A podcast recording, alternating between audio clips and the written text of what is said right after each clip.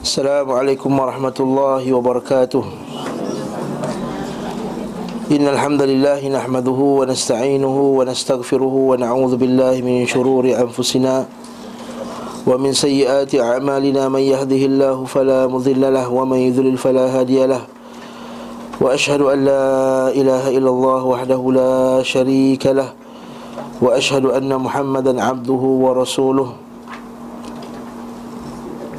أما بعد فإن أصدق الحديث كتاب الله وخير الهدي هدي محمد صلى الله عليه وسلم وشر الأمور محدثاتها وكل محدثة بدعة وكل بدعة ضلالة وكل ضلالة في النار Alhamdulillah Rabbil Alamin Segala puji bagi Allah Tuhan sekalian alam dapat kita berkumpul Pada pagi ini untuk kita menyambung Pengajian Kitab Zadul Ma'ad yang membincangkan berkenaan dengan sunnah Nabi SAW Dan para ulama kita terlalu menasihat, menasihatkan kita bahawa sesungguhnya Bila matinya suatu sunnah Maka akan hiduplah satu bida'ah dan sebaliknya Jika kita menghidupkan satu bida'ah Maka akan matilah satu sunnah.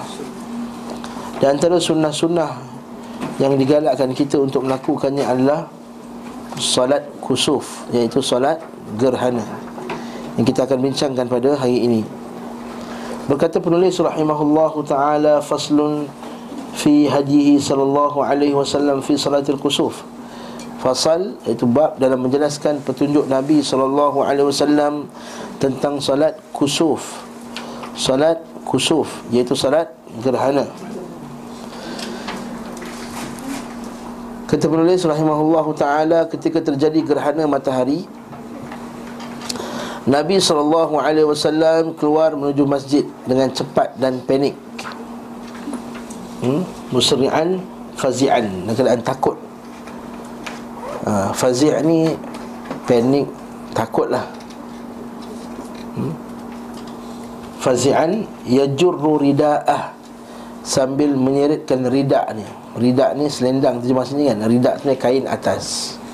Kita bincang masalah kain kan? Bab pakaian Nabi Sallallahu alaihi wasallam. Bukan selendang macam Habib-habib pakai tu ha, Itu selendang Yaman.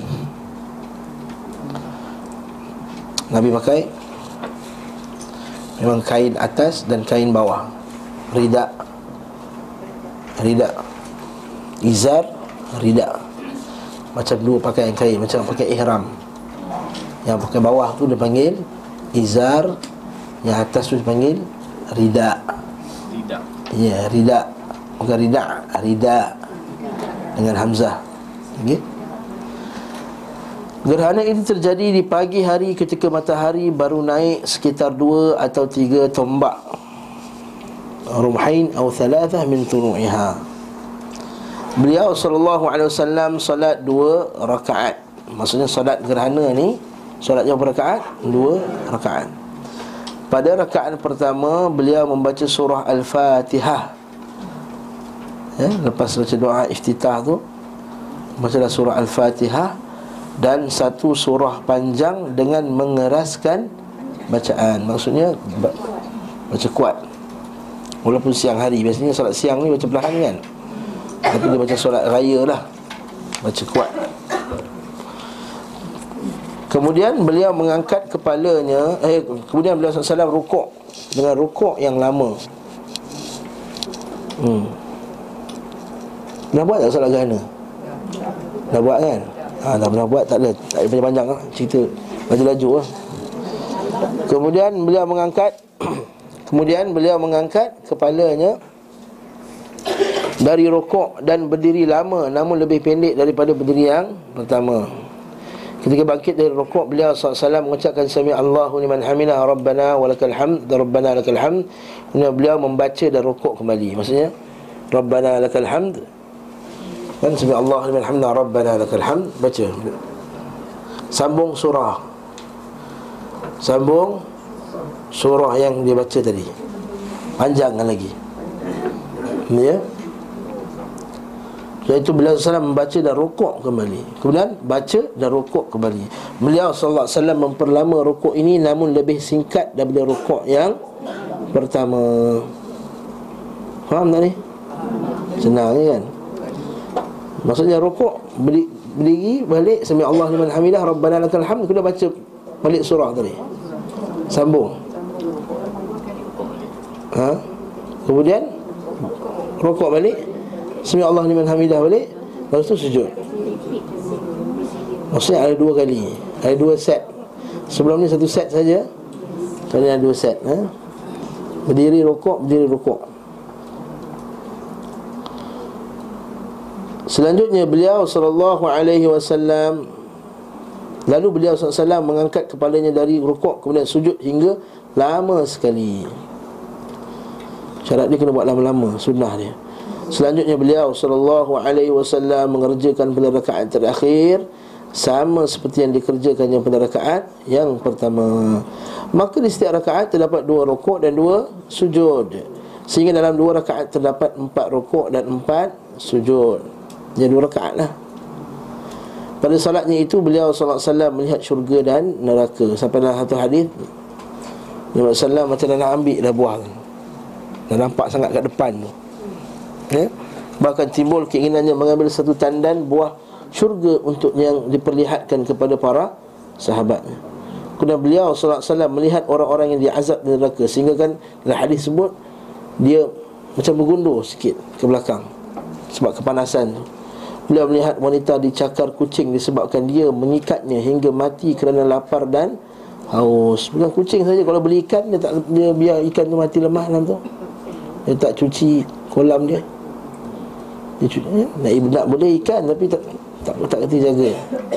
Dia abaikan. Bukan sekadar ikan bukan sekadar kucing ikan ke turtle ke hamster ke. Ha, semuanya akan gigit dia akhirat akhirat cakar dia balik.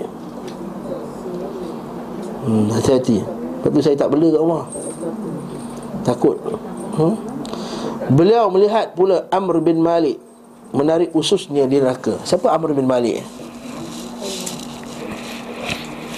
Nama dia Amr bin Luhai Al-Khuzai. Dia orang yang pertama sekali bawa berhala dekat Kaum Quraisy. Kita baca kisahnya Dia mimpi satu malam Ada dua kisah Macam mana dia boleh bawa berhala ke, ke, ke Arab. Satu kisahnya dia sakit. Dia sakit kemudian dia pergi ke Syam.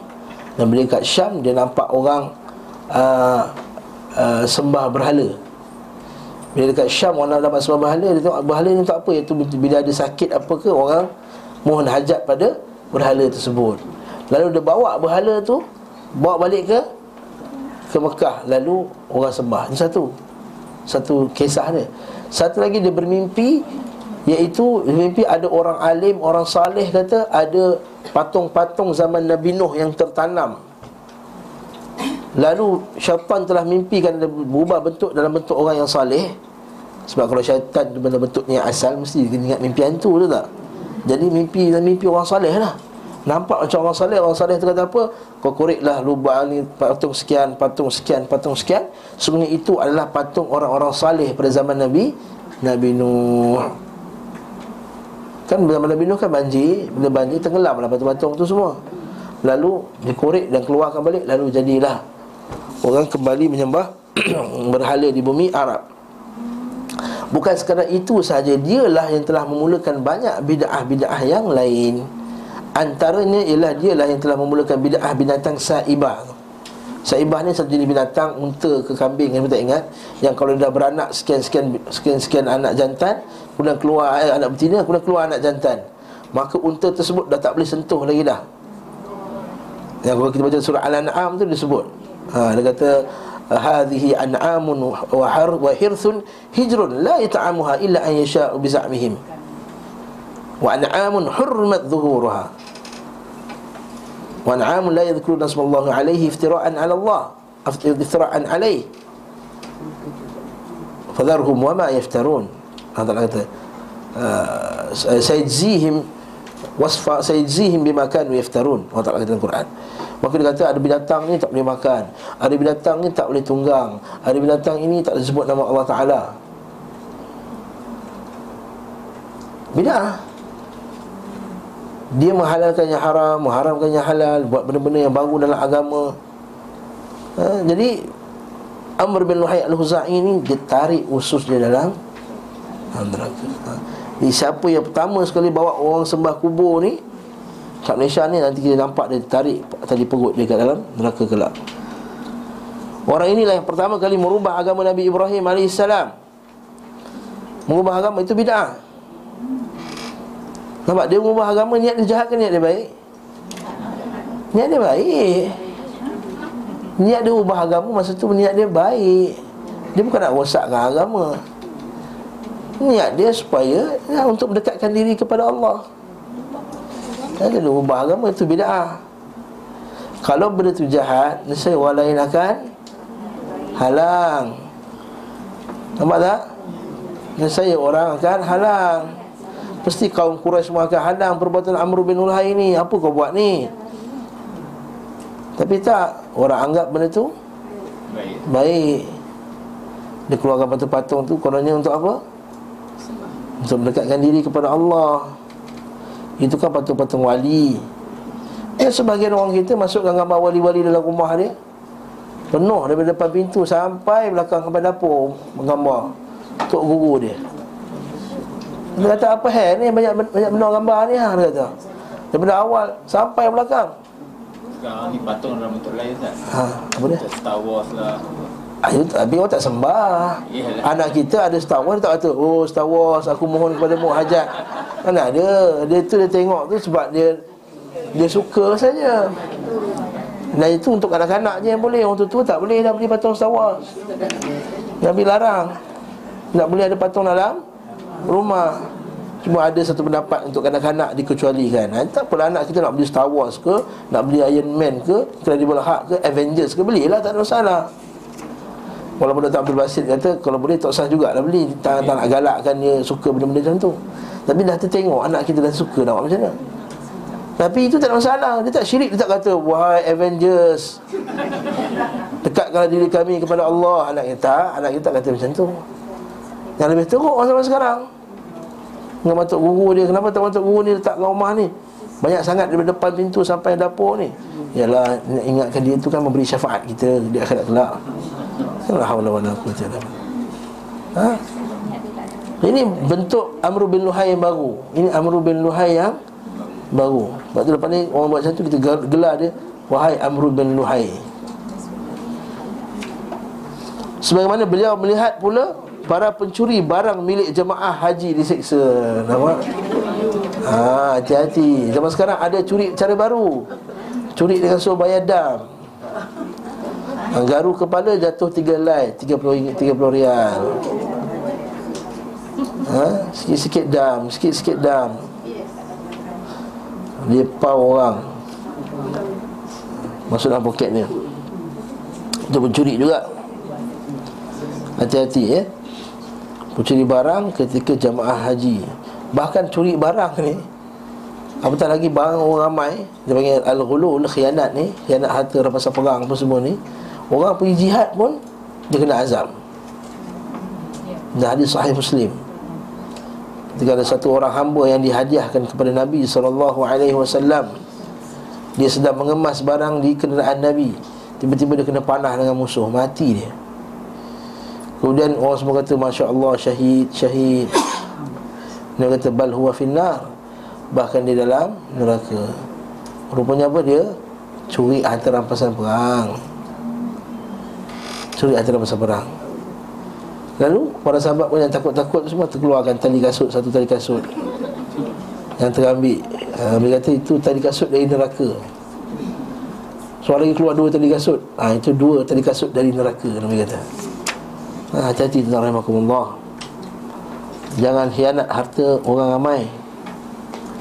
Ha? Dia kata dia nak kumpul duit untuk uh, program dakwah.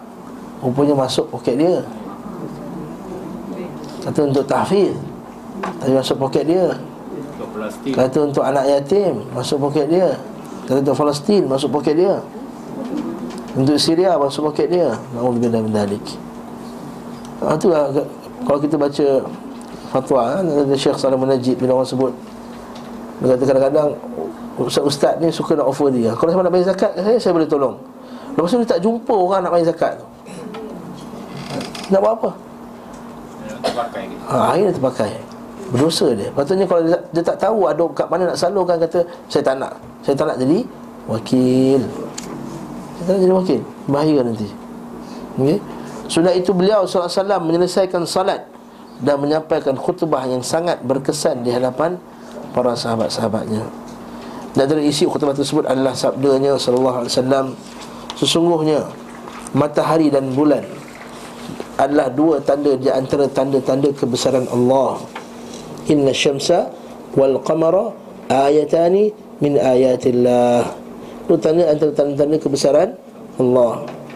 Keduanya mengalami gerhana bukan kerana kematian seseorang, kerana pada berlakunya gerhana ni ketika matinya, ketika wafatnya anak Nabi SAW namanya Ibrahim. Lalu ada kepercayaan orang jahiliah masa tu dia kata gerhana ni berlaku disebabkan kematian seseorang Ataupun kelahiran seseorang. Maka itu adalah, pendapat, adalah satu akidah yang buruk Akidah yang menyeleweng. Bahkan itu, itu termasuk percaya kepada ilmu perbintangan Yang Nabi SAW melarangnya. Nabi kata ada sebahagian manusia yang menjadi kufur kerana bintang Dan ada yang beriman kepada aku. Ha, Seperti hari Nabi SAW ketika satu hari Nabi SAW subuh Lepas solat subuh Nabi terus berpaling. Nabi kata malam tadi ada orang yang beriman kepadaku dan kufur kepada bintang. Dan ada pula yang beriman kepada bintang dan kufur kepada Allah. Itu siapa yang mengatakan hujan malam tadi Disebabkan bintang sekian dan sekian. Maka dia telah beriman kepada bintang dan kufur kepada Allah. Dan barang siapa pula yang mengatakan Bahawa malam tadi hujan Bifadlillah. Kerana pemberian Allah subhanahu wa ta'ala Maka dia telah beriman kepada Allah Dan kufur kepada bintang. Ha, Nabi SAW melarang kita Percaya kepada perbintangan Seperti yang zaman moden punya Percaya kepada horoskop dan seumpama dengannya. Ha? Horoskop dan seumpama dengannya. Begitu syirik kepada Allah. Kerana beranggapan apatah lagi kalau dia beriktikad bahawa bintang tu yang mendatangkan manfaat dan mudarat Maka kalau dia beriman bahawa bintang yang buat manfaat dan mudarat Maka dia syirik, kufur, terus keluar dari Islam. Kafir dia. Namun kalau dia kata bintang itu dia ada pergerakannya Apa semua memberi kesan kepada apa berlaku Itu juga syirik.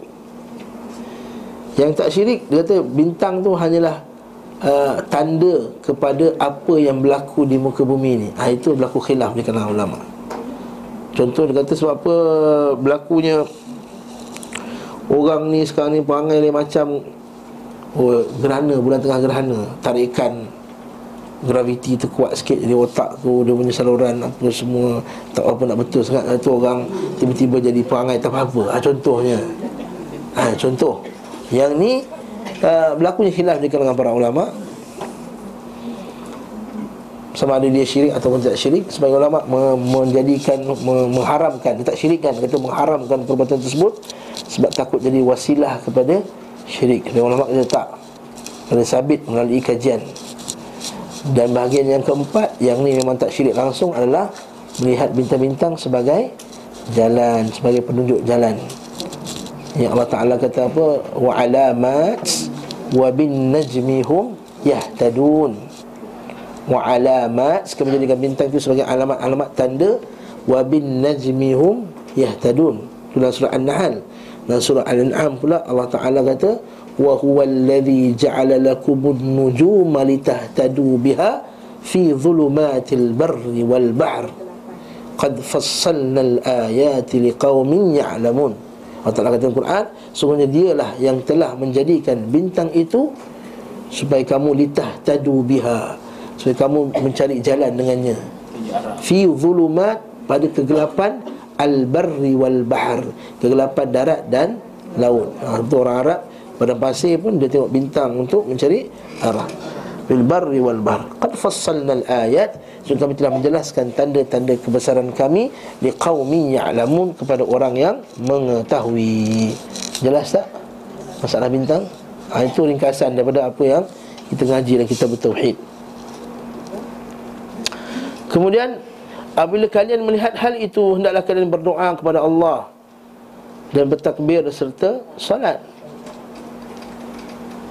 Ha, Sebab itulah ini bezanya orang yang beriman. Orang yang beriman bila melihat satu kejadian fenomena alam Dia tak kata ini uh, Apa uh, Kejadian alam Menakjubkan apa semua.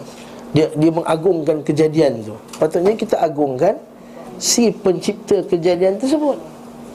Kata kita pelik orang kafir ni kan Dia agungkan kejadian tu. Bukan main lagi pergi ambil gambar Sanggup pergi dekat-dekat. Kan? Berjam-jam tunggu kita orang Islam ni dia tengok cerita ramah kat malam tu tak ada apa pun kan? Tak, tak, tak tunggu pun bulan ha? ha? yang apa? Orang kafir tengok dia kaji fenomena tersebut. Baguslah kaji tapi rupanya kaji untuk membesarkan makhluk tu Lepas tu kita kata Kalau kita nampak satu kejadian Ciptaan yang canggih Kita memuji makhluk ke kita puji kejadian saja? Mesti kita puji kejadian Dan kita puji sekali uh, Penciptanya. Wah ada iPhone 6 Ya Allah iPhone 6 ni canggihnya Gambar clear betul. Jerawat semua nampak ambil gambar. Contohnya. Adakah kita akan mengagungkan hebatnya iPhone Hebatnya kita kata hebatnya pencipta Siapa yang cipta ni Itu juga dengan Allah Subhanahu Wa Taala. Bila kita tengok tanda-tanda kebesaran ni Yang zahir daripada kita Si pencipta tersebut. Itu tujuan Sebab Allah Ta'ala. Kata Bila kamu nampak Berdoalah kepada Allah. Itu perasaan yang kita nak terapkan Kita kita, kita, kita, kita nampak. Gerhana tadi. Dan bertakbir serta salat. Bersedekahlah wahai umat Muhammad. Demi Allah tak ada sesuatu yang lebih membuat Allah cemburu daripada perbuatan hamba lelakinya yang berzina dan hamba perempuannya yang berzina. Allah Ta'ala itu cemburu. Bukan jealous sebab dia apa? Jealous itu aghyar dia tak suka orang buat maksiat. Itulah hadis Nabi Sallam uh, Nabi itu lebih cemburu daripada seorang lelaki yang melihat isterinya yang yang berzina. Allah Ta'ala lebih cemburu. Allah Ta'ala tak suka kita melakukan perbuatan zina tersebut. Wahai umat Muhammad Demi Allah Sekiranya kalian mengetahui apa yang aku ketahui Nescaya kamu akan sedikit tertawa dan banyak menangis. Nabakai itu kathiran Wabahikun kalilan. Ha? Kamu akan ketawa banyak Eh, ketawa sikit Dan akan menangis banyak. Ini daripada perkataan dari sifat Khawfullah khaufullah. Khaufullah maksudnya apa? Takut kepada Allah Subhanahu wa taala. Apa maksud khaufullah? Maksud takut apa itu takut. Hmm? kata para ulama takut itu adalah perasaan di dalam hati rasa sakit dalam hati itu dan rasa harakah rasa pergerakan dalam hati yang tak tak tenang apabila kita menjangkakan sesuatu benda yang buruk tawakuk kita rasa nak kita menjangkakan suatu perkara yang buruk yang akan berlaku. Itu khauf macam kita kata uh, anak awak belajar mana? Awak anak saya kena hantar kat Moskow lah. Ha, kerja kat belajar kat Moskow. Kata kerja. Moskow Rusia sana. Jadi eh takut. Takut apa? Takutlah tak tahu apa yang berlaku kan? Yelah mana tahu ada penjahat ke apa. Ha, ni Mana tahu, mana tahu tu maksudnya? Itu khauf. Ha, Tapi kalau takut kerana ilmu Berkenaan dah tahu dah akan benda yang buruk tadi Itu dipanggil khasyah Itu dipanggil khasyah. Ha, Itu lama kita bezakan lah Jadi kat sini Khaufullah. Takut kepada Allah kan tak tahu. Kerana Ini khasyah boleh kata juga khasyah Kerana apa? Kalau kamu tahu apa yang aku tahu. Ini khasyah. Itu Allah Ta'ala kata Innama yakhshallaha min ibadihil ulama' Sunyi yang takut kepada Allah Yang ada khasyah kepada Allah adalah Al-ulama' Iaitu orang yang alim. Jadi orang yang mengaji Tapi tak takut kepada Allah Maka dia bukan ulama' Itu maksudnya. Untuk kata guru kami Syekh Abdul Razak Al-Badar. Dia kata kalau kamu datang satu kuliah Tidak menambahkan rasa takut kamu kepada Allah Tinggalkanlah kuliah itu ha, Tidak mendatangkan rasa takut kepada Allah Maka ilmu itu bukan ilmu yang bermanfaat. Ilmu itu madhul Madhul maksudnya telah dimasuki sesuatu. Sama ada kamu sendiri ada dimasuki hati kamu Itu kamu menuntut ilmu kerana nakkan something Atau guru itu sendiri yang nak Nakkan sesuatu daripada dunia. Beliau SAW mengatakan pula Sungguh aku telah melihat di tempatku ini Segala sesuatu yang dijanjikan pada kalian. Hingga aku berniat mengambil setangkai buah dari syurga ketika kalian melihat diriku melangkah maju. Kan? Bila Nabi tengah solat tu Nabi bergerak ke depan macam nak ambil buah tu okay? dan aku melihat neraka sebagainya membakar sebagian yang lain saat melihat aku mundur kemudian bila nampak neraka pula Nabi berundur para sahabat eh kenapa Nabi solat ni ke depan berundur ke depan berundur hmm Ustaz, Nabi bergerak tiga kali ke tak tiga kali? Wallahu a'lam bishawab. Hmm? Dalam lafaz lain Aku melihat neraka Aku belum pernah melihat pemandangan seperti hari ini Yang lebih buruk daripadanya. Aku melihat kebanyakan penghuni neraka adalah wanita. Mereka berkata Mengapa wahai Rasulullah? Beliau menjawab kerana kekafiran mereka. Bukan kafir Kafir maksud kufurnya mereka. Apa yang Adakah mereka kafir kepada Allah? Bukan. Mereka kafir kepada suami Kufur kepada suami. Dan mereka mengingkari kebaikan mereka. Yakfurnal ashir ha. jika engkau berbuat baik kepada salah seorang dari mereka dalam waktu sangat lama wah jika engkau berbuat baik kepada salah seorang dari mereka dalam waktu sangat lama kemudian ia melihat darimu sesuatu yang buruk maka dia berkata aku tidak pernah melihat kebaikan daripadamu. Ah itu tak betul yakfurna ashir maksudnya apa? Suami dia buat baik banyak-banyak Sekali satu hari dia lupa nak belikan hadiah birthday. Ha. Dia lupa tarikh birthday dia. Orang kita lah. Ataupun lupa tarikh anniversary. Terus marah dan lupa dah kebaikan-kebaikan sebelum tu Bawa pergi London bercuti Bawa pergi China bercuti. Dah tak ada dah. Ha, Contohnya. Ataupun dia ada rumah lah rumah. Dia jual rumah harga 300 ribu Dia tak bagi sesin pun kat bini dia Terus marah abang ni tak guna lambat. Pasal sebelum tu bawa pergi China, bawa pergi Turki, bawa pergi ni belanja ni, beli emas apa semua, lupa semua tu. Sebab satu kesalahan. Yaghfurna al-ashir. Contoh. Saya bagi contoh je. Contoh tak semestinya betul. Hmm? Contoh. Dan isi khutbah beliau sallallahu alaihi wasallam kadang-kadang sebab tak buang sampah je habis semua cerita. Lupa buang sampah malam Berulat sampah tu dah berulat eh, Lupa. Allah abang lupa. Itulah abang ni pom pom pom pom pom ha, Keluar habis semua Keburukan-keburukan kurit. Ha, Barakallahu fikum. Di antara isi khutbah beliau Sallallahu alaihi wasallam Sungguh telah diwahyukan kepadaku Bahawanya kamu akan diberi cubaan dalam kubur. Cubaan ni ibtilak Maksudnya Azab kubur. Ataupun soal di kubur. Seperti atau hampir sama dengan fitnatul dajjal. Ya? Salah seorang kamu didatangi dan dikatakan padanya apa yang engkau ketahui tentang lelaki ini? Iaitu tentang Nabi Muhammad sallallahu alaihi wasallam. Kalau kita masuk dalam kubur nanti malaikat akan datang. Kata apa kena kata kamu tentang lelaki ini? Lelaki ini siapa? Nabi Muhammad sallallahu alaihi wasallam. Atau beliau, beliau mengatakan orang yakin akan menjawab dia adalah Muhammad utusan Allah. Dia datang kepada kami membawa penjelasan-penjelasan dan petunjuk. Maka kami menyambut dan beriman serta mengikutinya. Dikatakan kepadanya tidurlah dengan baik. Soalnya kami telah mengetahui bahawa engkau adalah orang yang beriman. Bahkan dalam setengah riwayat pula dia kata apa? Dia tunjuk kat neraka dulu. Dia tunjuk kat neraka dulu. Kata inilah tempatnya kalau kau tak dapat jawab sebenarnya. Tapi alhamdulillah aku dapat jawab. Ini tempat kau. Ha, sebalik pula je dan dikatakan pula bagi orang yang ragu-ragu Orang munafik Nifak ni nifak akbar lah Nifak iktiqat Iaitu orang yang dalam hatinya memang benci Islam Tapi zahirnya menzahirkan Menzahirkan keislamannya.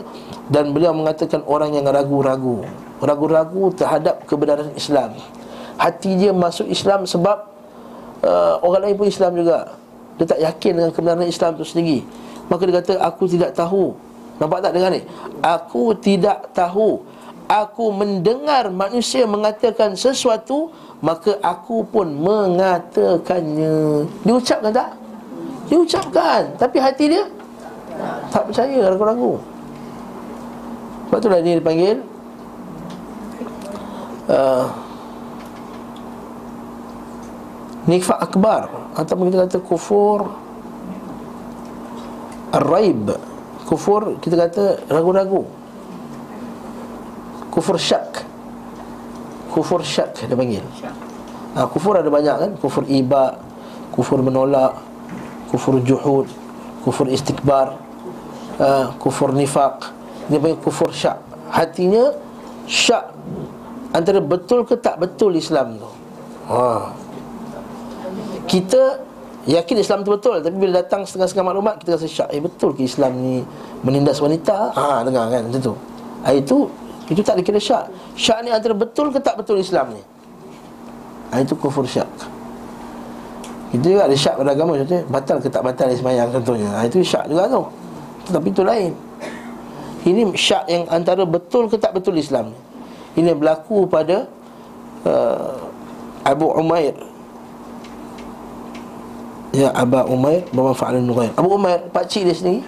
Pakcik dia munafik Pakcik dia yang bela dia Bela kecil Sampai dia dah umur memayis.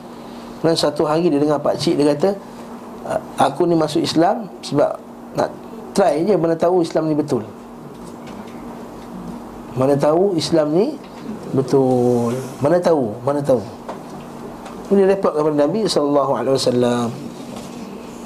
Dia kata walaupun pakcik tu aku sayang Tapi aku tahu dia Seorang yang Munafik Nifak Maksudnya masuk Islam Keadaan hatinya tak ragu-ragu terhadap kebenaran Islam. Betul Allah Taala kata apa? Wa fi raibihim yataraddadun. Orang munafik ini orang macam ni raibihim yataraddadun dalam kekeliruan mereka yataraddad. Kejap macam ni, kejap macam ni, kejap macam ni, kejap macam ni. Nampak Islam kuat dia, oh, Islam betul.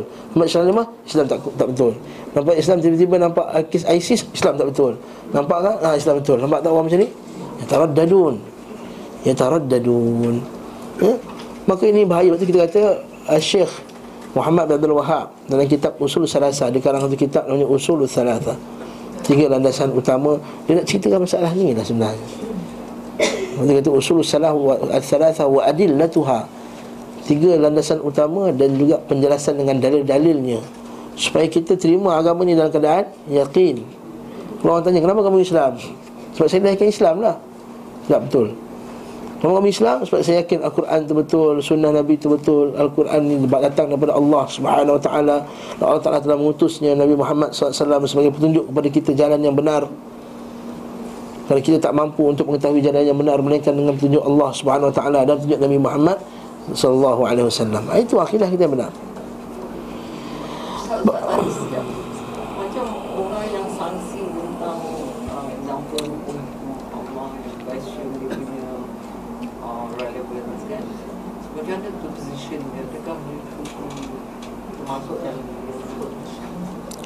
Ditakuti mereka termasuk dalam golongan.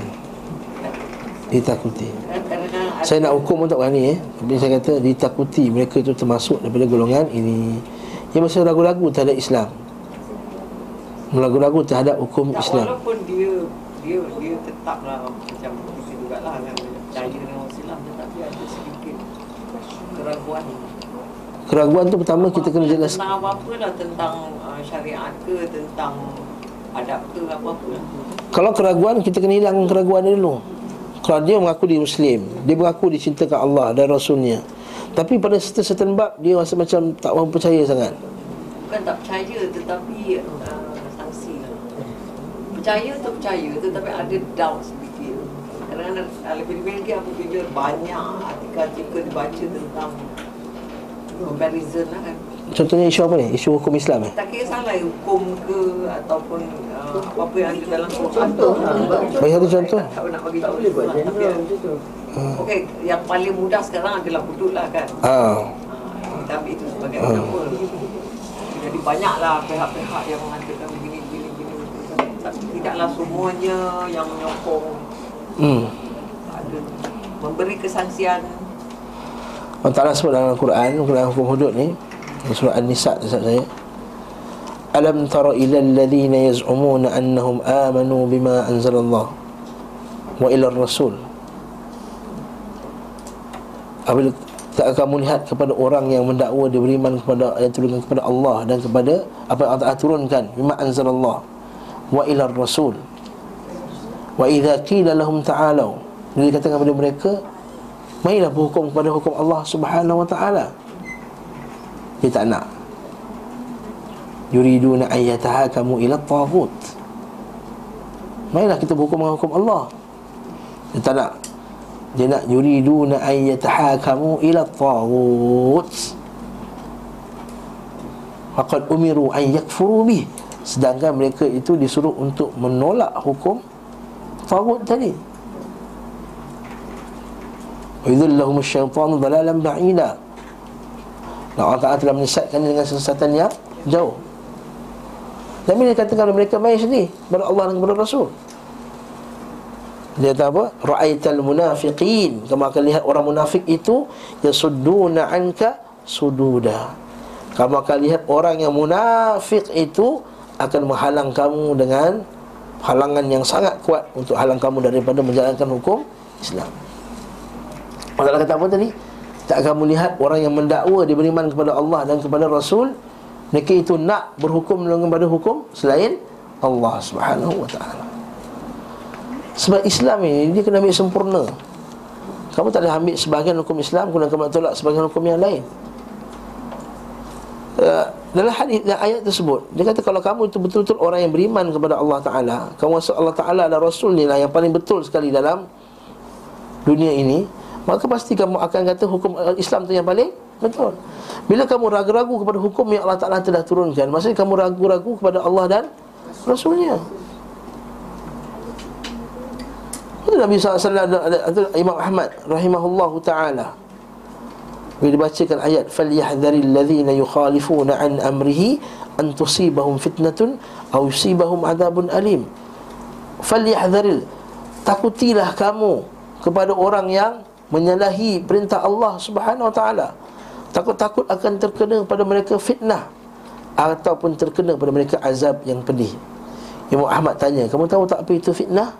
Fitnah itu bila dibawakan Al-Quran dan Sunnah Nabi SAW Kamu nak ambil pendapat yang lain. Itu fitnah. Lepas kalau kita kata Islam itu maksudnya apa? Al-istislamu lillahi bitauhid Islam itu tunduk kepada Allah dengan tauhid wal inqiyadu lahu bit dan berikan ketaatan yang sempurna kepada Allah Taala wal bara'atu minasyirki wa ahli dan berlepas diri pada syirik dan ahli syirik. Bagaimana kamu kata kamu ni Islam kemudian kamu tidak memberikan ketundukan yang sempurna kepada Allah Taala? Dan banyak lagi ayat yang lain. Fala wa rabbika la yu'minun hatta yuhakkimuka fima shajara bainahum. Ketahuilah demi Tuhanmu Semuanya tidak beriman kamu ini Maksudnya tidak belum-belum betul-betul beriman dengan iman yang sebenar hatta yuhakkimuka fima syajara bainahum. Sehingga mereka itu berhukum kepada kamu wahai Muhammad tentang apa yang mereka perselisihkan. Wala yajidu fi anfusihim harajan mimma qadait. Dan mereka tidak akan ada haraj rasa sempit hati terhadap apa yang Allah Taala telah turunkan. Tak rasa sempit hati. Ya apalah hudud ni kan? Astabir apa semua. Babarik apa semua. Ni tak ada rasa perasaan tu wa yusallimu taslima. Dan mereka tunduk dengan ketundukan yang sempurna. Maksudnya dia kena cek balik iman dia. Dia kena cek balik iman itu yang pertama. Yang kedua siapa suruh baca artikel-artikel orang kapi ni? Apa suruh?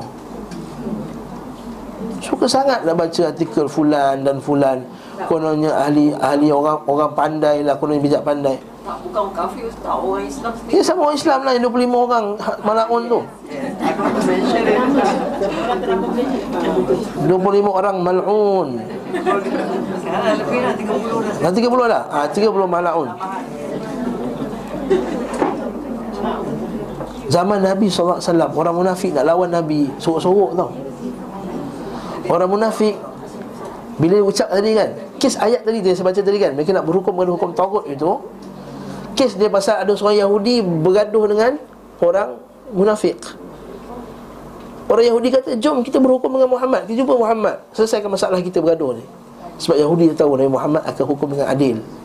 Ha, tak, yang Yahudi kata, yang yang munafik kata tak. Kita jumpa kau punya ketua ketua Yahudi kau. Sebab apa? Orang ketua Yahudi ni akan ambil rasuah. Nampak tak? Barakallahu fikum. Nifaq. Jadi kita kata masak, bermasalah 30 orang ni. Kita, bawakan ni zaman Nabi SAW munafik dia menyuruh nak menentang. Belakang-belakang dia cakap bila depan Nabi kau cakap macam ni? Eh, mana ada ya Rasulullah main-main je.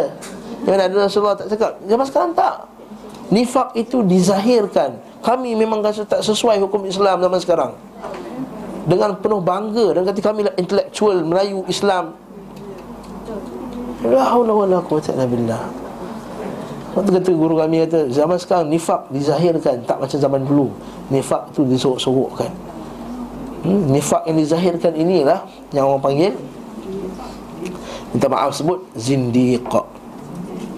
Zindiq. Nifak yang dizahirkan. Apa maksud nifak? Nifak akbar ada enam. Antara nifak akbar ialah membenci sebahagian hukum Islam walaupun dia mengamalkannya. Contohnya, dia, dia benci hijab walaupun dia pakai hijab.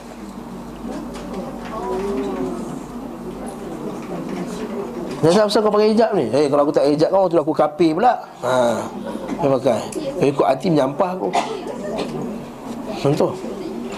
Asal pergi sepanjang Jumaat ni? Hi, menyampah aku sepanjang Jumaat ni. Dah lah, dua jam. Panas, jam lagi. Masjid pula, ramai orang. Lecak-lecak dalam bilik ni, bilik air. Ha, nampak? Nampak tak? Leceh. Dua jam lebih. Saya. Ha, lepas tu dia bagi Tapi asal kau pergi juga Kalau aku tak pergi Orang kata aku kapi pula ha. Hati dia benci Tapi walaupun dia amalkan benda tersebut Ini nifak akbar Nifak akbar Keluar daripada Islam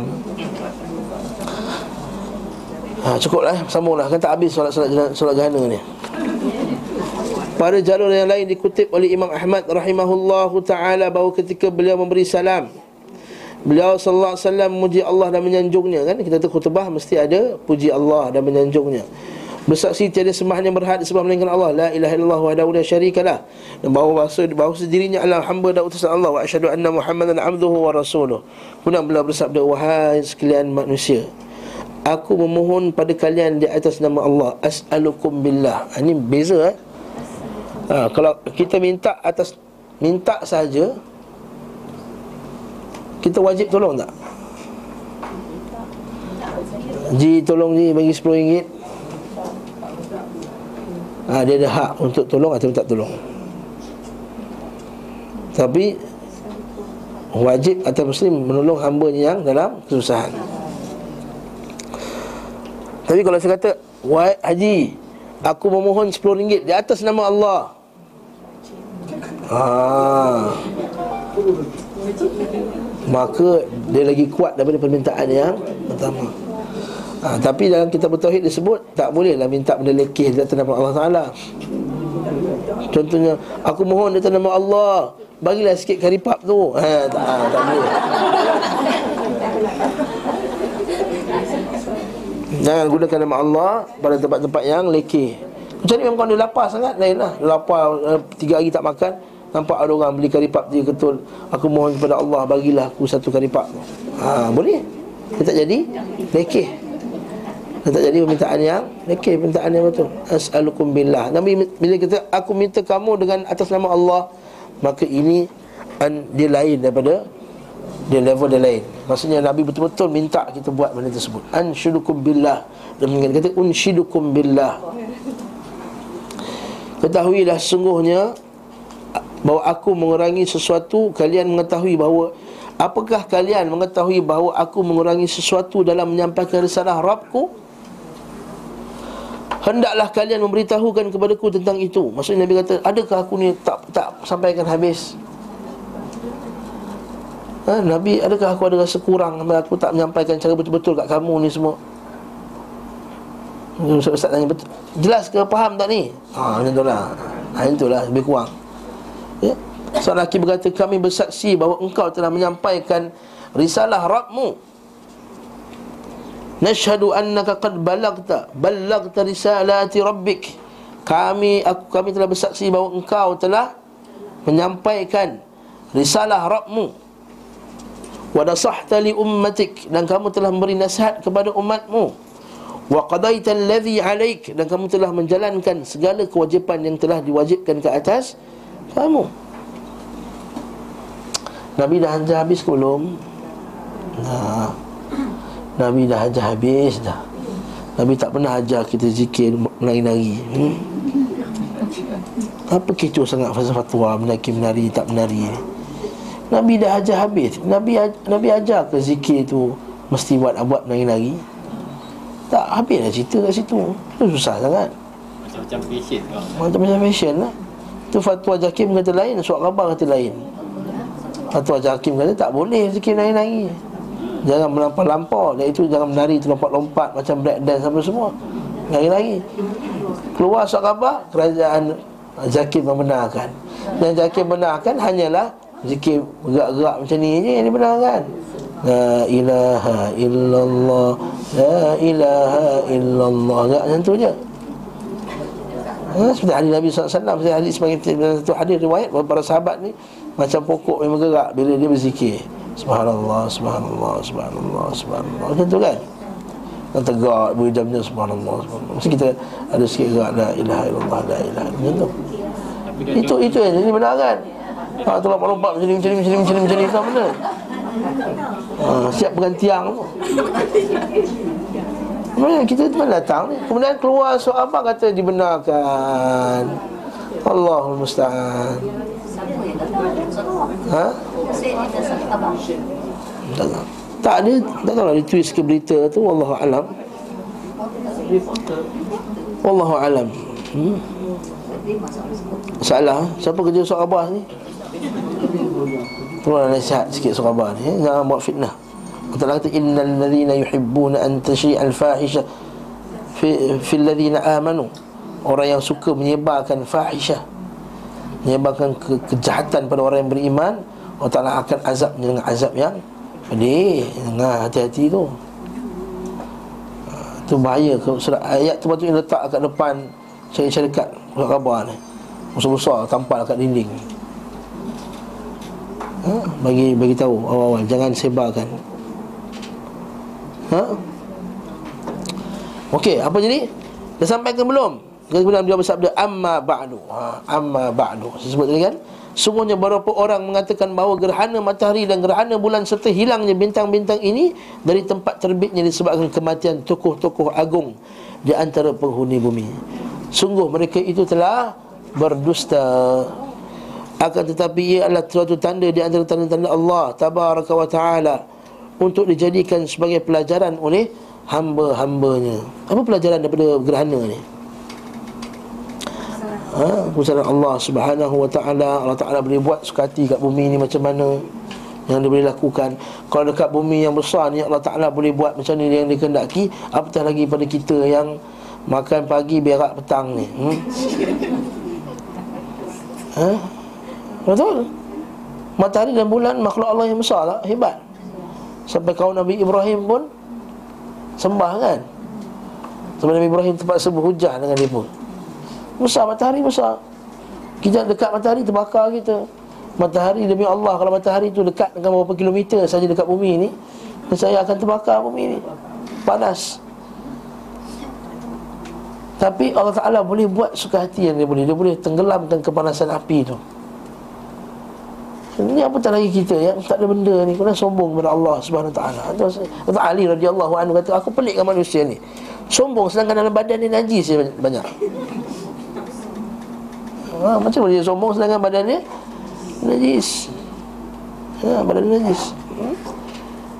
Disebabkan kematian tokoh-tokoh uh, tadi uh, Akan dilihat Siapa yang bertaubat di antara mereka ha, Macam mana Allah Ta'ala boleh gelapkan bumi Ketika siang yang yang waktu siang boleh gelapkan bumi itu Allah Ta'ala boleh jadikan hari kiamat gelap Kita boleh, boleh, boleh tengok gerhana ni Bertaubat kepada Allah Subhanahu wa ta'ala. Itu antara ibadah ketika gerhana adalah bertaubat kepada Allah.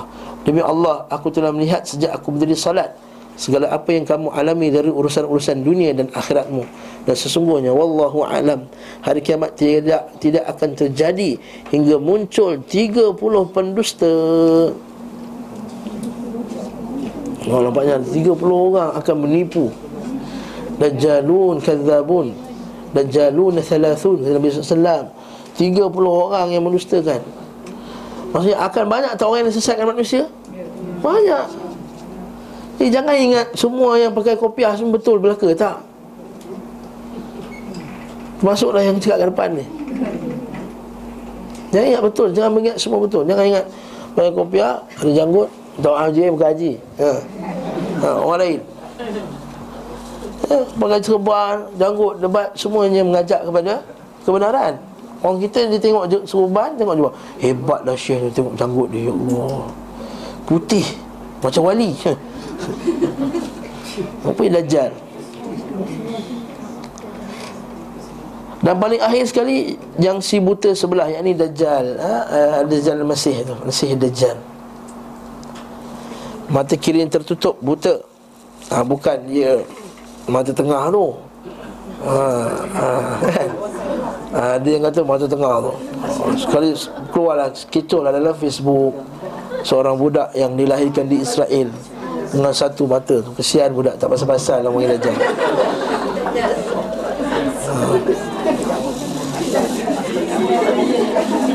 Ini kan mata kirinya buta Mata kirinya buta. Maksudnya ada mata kanan lah. Hmm. Seakan ialah mata Abu Tahya. Dari Sisi Ahmad Ialah Abu, Abu Yahya atau Abu Tahya. Seorang tua dari kalangan Ansar Yang berada di antaranya dengan kamar Aisyah. Ha, Macam mata dia buta. Sama macam seorang sahabat. Sebelah mata sebelah dia buta. Tapi bukanlah maksudnya semua yang ada mata macam tu Semua jadi dajjal. Ini sahabat ni orang Ansar ni ha ha, orang kita tu suka tengok kita pak. Sebab Dajjal ni badan rendah, rambut kerinting. Habis ya. Saya ada dua ciri dah, badan rendah pun ada lah. Ha, sebaik rambut lurus. ha, itu nak main macam tu je, main-main. Oh, Dajjal, Dajjal. Ha, apa manusia ni? Hmm? Tengoklah apa yang dia cakap. Tengoklah apa yang dia ajak Quran dan Sunnah, hadis Nabi SAW dan Kapan ia keluar? Bila ia keluar Niscaya ia akan mengaku sebagai Allah. Barang siapa beriman padanya Membenarkannya dan mengikutinya Tak akan bermanfaat baginya Kebaikan dari amal-amal terdahulu. Jadi kafir. Ini buat syirik kepada Allah. Barang siapa mengingkarinya dan mendustakannya Niscaya dia tidak akan diazab Kerana sesuatu dari amalannya terdahulu. Tapi terpaksa menghadapi ujian yang berat lah sebab Dajjal nanti akan setahun macam sebulan Sebulan macam seminggu Seminggu macam sehari ada hari eh, Sorry terbalik. Ada satu hari macam uh, seminggu. Ada satu hari macam sebulan. Ada satu hari macam setahun. Panjang. Ketika panjang tersebut Maka Dajjal Dia boleh tahan hujan masa tu. Ha, Tempat tu tak hujan Dia tahan jadi orang-orang yang beriman Yang tak nak beriman dekat dia Tak nak percaya dekat dia tu Dia akan tahan hujan Dia akan tahan makan Dia akan tahan minum Dengan izin Allah. Ha, Ketika itulah diuji Kalau tengok anak mati sebelah Tak makan. Kan? Orang yang kita sayang kiri kanan Semua masa tu mati Nak nak beriman tak dengan Dajjal? Masya Allah Bukan benda yang mudah masa tu. Janganlah nak dia. Bagi aku jumpa Dajjal Aku nak lawan kan? Eh Jangan kata Nabi kata siapa yang mendengar tentang dajjal man sami'an dajjal falyan'a anhu. Siapa dengar tentang dajjal lari jauh-jauh. Bukan kata pergi lawan, tak. Nabi kata suruh lari jauh-jauh. Begitu juga dengan dajjal-dajjal yang kecil Bila dengar dajjal kecil ada Lari, jangan dengar dengan dia nak dengar kuliah dia Saya nak dengar semua ustaz Saya nak jadi orang yang objektif Eh objektif ke subjektif? Objektif lah Saya jadi orang yang ilmiah I hear from both party. Kau nak, nak dengar daripada dua-dua grup lah Kita adil ah, Nak wakil hmm? Kita tanya apa yang menyebabkan kamu rasa kalau kamu dengar kat dia kamu tak terpengaruh kan dia? Iman kamu kuat kuat sangat ke? Hebat sangat ke ilmu yang ada pada kamu tu Ibnu Abbas radhiyallahu anhu bila datang orang bid'ah nak baca ayat Quran, tak tak baca tak baca. Ini ayat Quran ni wahai Imam wahai wahai Ibn Abbas, ayat Quran. Tak payah, tak payah baca. Quran tu betul daripada Allah. Nanti kau tambah tafsiran kau, kau buat tafsiran yang sesat, nanti termasuk dalam hati aku. Bila aku termasuk dalam hati aku bukan boleh keluar-keluar. Boleh nak masuk dalam kepala boleh keluar ke? Mana boleh keluar? Apa yang umur 17 tahun melekat lagi dalam kepala kita? Apa yang kita buat dulu? Dan taubat buat macam mana pun ada lagi melekat lagi perasaan dan juga pengalaman yang kita pernah rasa masa kita buat jahat dulu. Ha? Otak kita bukan boleh ribut-ribut macam tu. Barakallahu fikum begitu juga. Ingat? Ahli bidah. ha? Ahli bidah Mana para sahabat tutup telinga Datang ahli bidah tutup telinga Tak dengar Asal kau tutup telinga ni Tak dengar ahli bidah cakap Kita tak kononnya Tak apa Dengar kuliah dia Bagus tak? Dia memanglah dalam bab akidah tak boleh ambil Tapi dalam bab Eh pandai-pandai lah kau Engkau lagi hebat Mana boleh asing Mana boleh ambil Mana tak boleh ambil? Ha? Bila ahli bidah tinggalkan. Lepas tu tidak boleh mengaji daripada ahli eh, Bida'ah hmm? Jangan pergi campur-campur Campur-campur. Uh, Sunnah pun pergi Bida'ah pun pergi. Itu amalan dia campur tu. Sunnah pun ada Bida'ah pun ada So apa kau buat sunnah ni? Sebab ustaz kata ni sunnah Sebab kau buat bida'ah Sebab ustaz kata okey ha. hmm? Allah musta'an Barang siapa mengingkari ya, semua ini tidak akan diazab kerana satu amalan terdahulu. Sungguh ia akan menguasai bumi seluruhnya kecuali tanah haram dan Baitul Maqdis. Kalau siapa dengar pasal Dajjal lagi-lagi dah cepat ke Mekah.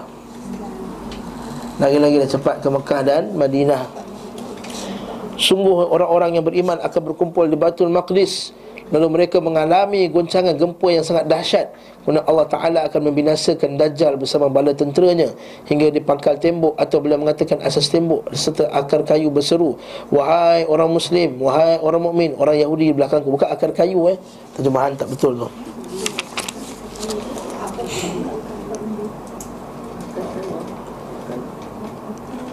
Batang pokok aslu syajarah Bukan akar aslu syajarah batang pokok tu sendiri. Hmm? asluha thabitun wa far'uha fis batang pokok tu sendiri akan kata wahai muslim belakang aku ada Yahudi. Ni sebagian kata pokok apa tu? Warqat kan? Sebagian kata pokok war warqat yang kata Syekh Arifi yang orang Yahudi tengah sibuk tanam sekarang ni.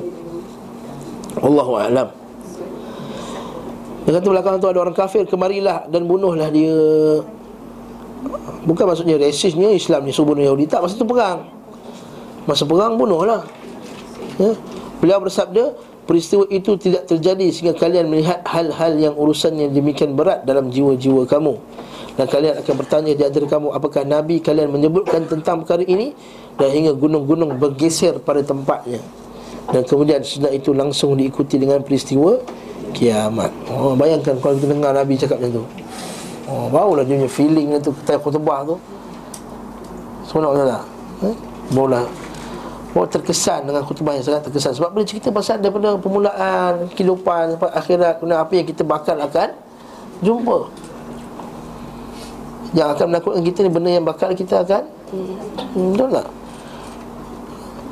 Alhamdulillah Nabi SAW Bersahabat kata Nabi menjelaskan tentang Dajjal macam mana Nabi ajar tentang salat. Ha. Nabi jelaskan tentang Dajjal Macam mana Nabi jelaskan tentang salat. Maksudnya detail. Atas kita lah untuk mengaji pula bab Dajjal ni Supaya kita boleh elakkan. Sama ada Dajjal kecil maupun Dajjal Dajjal besar. Dua-dua kita elakkan Penjelasan tentang perbezaan sifat salat kusuf Salat, salat gerhana ni ada banyak ada beberapa style lah. Ada beberapa cara.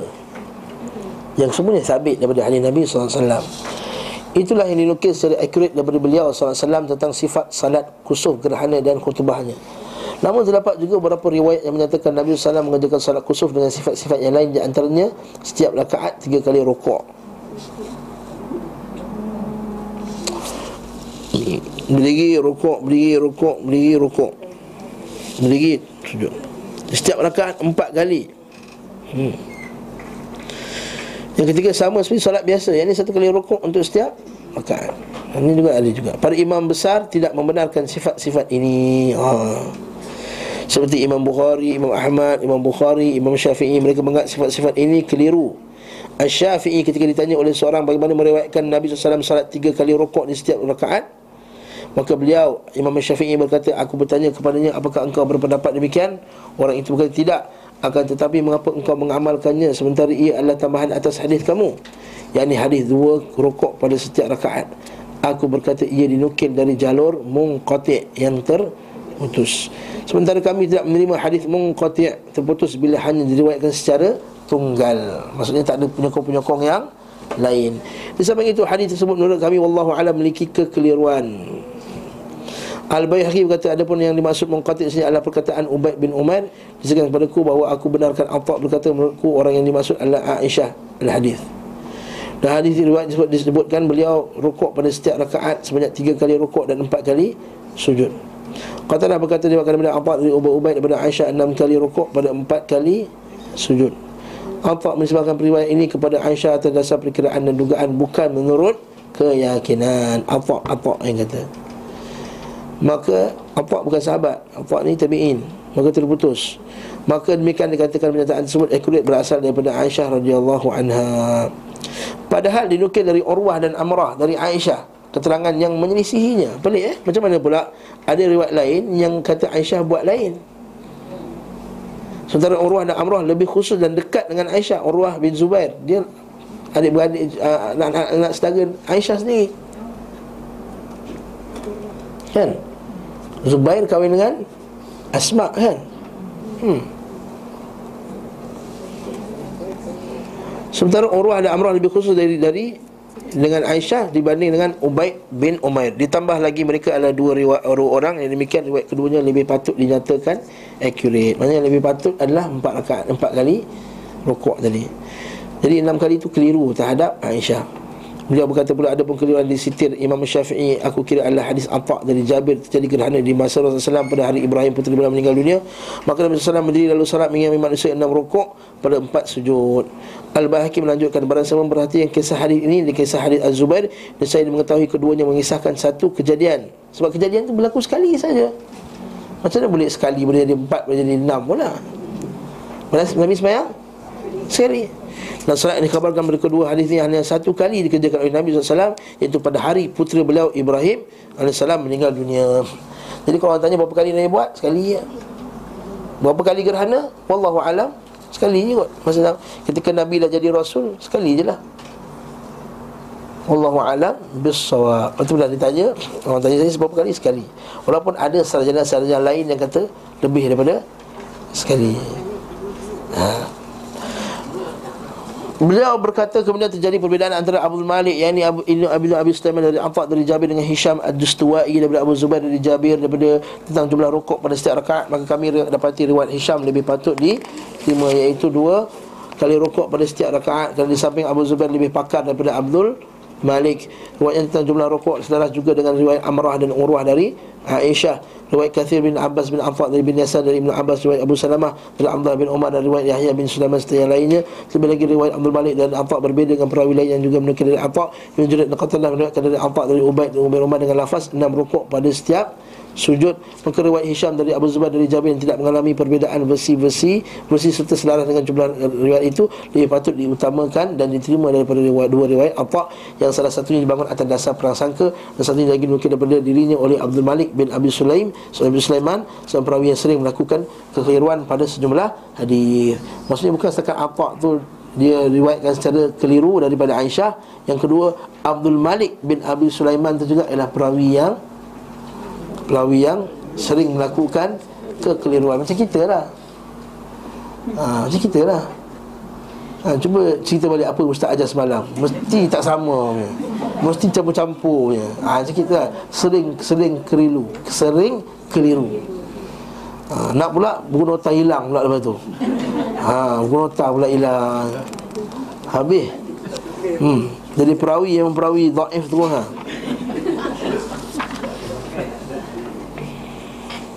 Panjang eh? Beliau berkata pula ada pun hadis Habib bin Abi Thabit dari Tawus daripada Ibnu Abbas daripada Nabi SAW bahawa beliau mengerjakan kusuf, kusuf gerhana maka beliau membaca kemudian rukuk kemudian baca kemudian rukuk kemudian baca kemudian rukuk kemudian baca kemudian rukuk kemudian sujud berapa kali itu? Empat kali kan? Ini dan satu riwayat lagi sama seperti itu sungguhnya adalah riwayat Imam Muslim dalam kitab sahihnya. Keduanya adalah riwayat yang hasil dinukil oleh Habib bin Abi Thabit. Sementara meski beliau meski tergolong sikah terpercaya walaupun terpercaya namun terkadang melakukan tadlis menyamarkan riwayat. Tadlis ni tahu tadlis tak? Tadlis ni dia tak dengar daripada gurunya tu. Dia mengaji dengan guru dia. Tapi hadis tersebut dia tak dengar daripada guru dia. Dia dengar daripada orang lain yang kurang hafazan, yang lemah. Tapi dia kata Orang nampak macam dia riwayatkan daripada guru dia tadi Katakanlah satu orang hamba Allah mengaji dengan Zadul Ma'ad. Ha? Dia tak datang satu hari. Dia tak datang satu hari kelas tu tak datang. Tak dengar pasal solat gerhana. Tapi dia terkenal mengaji dengan saya. Kemudian dia, dia dengar cerita pasal solat gerhana daripada orang lain. Mamat mana kedai kopi mana dia dengar? Dia cerita pasal solat gerhana. Lalu bila cerita solat gerhana Dia sebut nama saya Nampak? Itu dikenal pada tadlis. Tadlis. Ha, tadlis. Sedangkan tak dengar pun pasal tu Daripada Saya sendiri. Dan pada riwayat ini tidak menegaskan mendengar langsung dari Taus Nampak? Tak tegaskan dia dengar langsung dari Taus Maka dia dengar pada orang lain. Maka orang lain tu siapa? Tak tahu. Bila tak tahu, maka hadis tu jadi Naif, lemah. Sebab tak tahu dia punya keadaan perawi macam mana Maka terbuka kemungkinan dia menukil dari perawi yang tidak bisa dipertanggungjawabkan Di samping itu riwayat yang kontroversif dengan riwayat Sulaiman Al-Makki Al-Ahwal yang tadi kita jumpa Baik dari segi penisbatan kepada Nabi SAW maupun dari segi teks hadis Sulaiman meriwayatkan dari Tawus dari Ibn Abbas bahawa beliau melakukan tiga kali rukuk pada satu rakaat. Dan riwayat Sulaiman tentang jumlah rukuk juga kontroversi dengan riwayat majoriti. Hmm. Nampak tak? Daripada Tawus ada dua orang. Satu yang Abi Thabit, Habib bin Abi Thabit tadi. Yang kedua nama dia Sulaiman. Nampak tak? Sulaiman Al-Makki. Guru sama Tapi seorang ni kata empat kali rukuk Seorang kata tiga kali rukuk Lepas tu pula Yang kata empat dan tiga ni Bersalahan dengan majoriti kata Dua kali rukuk Jadi ulama hadis kata Macam ada masalah ni Nak pula perawi tu ada masalah Hafazan Perawi ni pula tadlis Perawi ha, Bila tengok banyak sangat Ciri-ciri menyebabkan Ish tak boleh pakai ni. Dia pun tolak. Pada tepi ini ulama hadis dikaji macam tu tentang Nabi Bukan senang-senang kita nak kata hadis ni sahih, ta'if. Ya, cuma zaman sekarang ni Susah sedap je ambil hadis rejab ni semua ni. Ha? Ha, dia, dia, dia hukum sahih oleh guru kami. Eh, sedap sedap Mesti ada hujahnya. Macam nampak ni, kita baca Jalil Ma'ad ni. Ada hujahnya Yang diberikan oleh beliau Rahimahullah. Ini Allah berkata uh, Muhammad bin Ismail Al-Bukhari berpaling dari tiga riwayat ini. Nampak? Dia tak pandang langsung tiga ni. Dan tidak menyinggungnya sedikit pun dalam kitab sahihnya Kerana menisihi riwayat yang lebih sahih darinya Baik dari segi sanad, jumlah maupun akurasi perawi. Wah, Masya Allah hebat eh. Al-Bukhari berkata Sebenarnya diriwayatkan oleh Abu Isa At-Tirmidhi daripada beliau Riwayat paling sahih tentang salat kusuf Dalam pandanganku adalah Empat kali rokok pada empat kali sujud. Dua rakaat lah tu Selanjutnya Imam Al-Haqi Imam Al-Baihaqi berkata diriwayatkan dari Huzaifah dari Nabi SAW empat kali rukuk pada empat kali sujud namun sanadnya lemah. Kemudian diriwayatkan dari Ubay bin Ka'ab dan Nabi SAW lima rukuk pada setiap rakaat tapi penulis kitab sahih tidak berhujah dengan sanad seperti ini. Beliau berkata sejumlah ahli-ahli mensahihkan semua riwayat dengan berakam besi tentang jumlah rukuk. Ha. Tapi ada juga ulama yang sahihkan semua jenis tadi. Okey. Mereka memahami bahawa Nabi SAW melakukan salat kusuf berulang kali Dan semua sifat tersebut diperbolehkan. Dan ulama berdapat seperti ini adalah Ishaq bin Rahawai Muhammad bin Ishaq bin Khuzaimah Abu Bakar bin Ishaq Abdub'i Dan uh, Abu Sulaiman Al-Khattabi Serta dianggap lain, dianggap baik oleh Al-Munziri. Namun pandangan Imam Bukhari dan Al-Syafi'i Yang mengukuhkan salah satu versi riwayat lebih tepat Berdasarkan penjelasan terdahulu. Bahkan riwayat ini hanya mengisahkan Salat beliau SAW pada hari ketika putranya meninggal dunia Maksudnya apa? Ha? Riwayat ini hanya mengisahkan salat beliau pada hari Maksudnya pada hari Nabi anak ni meninggal Nabi salat salat tersebut Macam tu Maka barakallahu fikum Kita kata adakah itu maksud salat gerhana? Tak semestinya Jadi ada macam-macam versi yang yang dapat kita kata tapi semua versi itu tidak tak tepat kurang kurang tepat menurut Imam Syafi'i dan Imam Al-Bukhari. Aku Imam Al-Qayyim berkata mengatakan pernyataan tekstual dari Imam Ahmad juga berpegang pada hadis Aisyah sahaja iaitu pada setiap rakaat dua kali rukuk beliau berkata dalam riwayat Al-Marwazi aku berpendapat bahawa salat kusuf empat kali rukuk dan empat kali sujud. Pada setiap rakaat dua kali rukuk dan dua kali sujud Aku berpedoman pada hadis Aisyah. Kebanyakan hadis menunjukkan hal ini. Pendapat ini juga dipilih oleh Abu Bakar Serta para tokoh senior madhab Imam Ahmad? Abu Bakar siapa dia? Abu Bakar Ismaili. Dan ia juga pilihan syekh kami Abu Abbas Ibnu Taimiyah rahimahullah Beliau melemahkan semua riwayat yang menyelisihi ini Dan berkata semuanya keliru. Hanya saja Nabi SAW mengerjakan salat kusuf Satu kali saja. Pada hari meninggalnya puteri beliau Ibrahim Wallahu a'lam. Beliau SAW memerintahkan pada salat kusuf Agar berzikir kepada Allah Berselawat, berdoa Memohon keampunan Bersedekah dan membebaskan hamba. Kalau ada. Bukan yang bebaskan mate Bukan, mate tu bukan, bukan hamba. Mate tu kita bayar gaji dia ha, Jangan samakan eh? Barakallahu fikum Barakallahu fikum Wallahu a'lam bisawab Ada soalan? Saya buka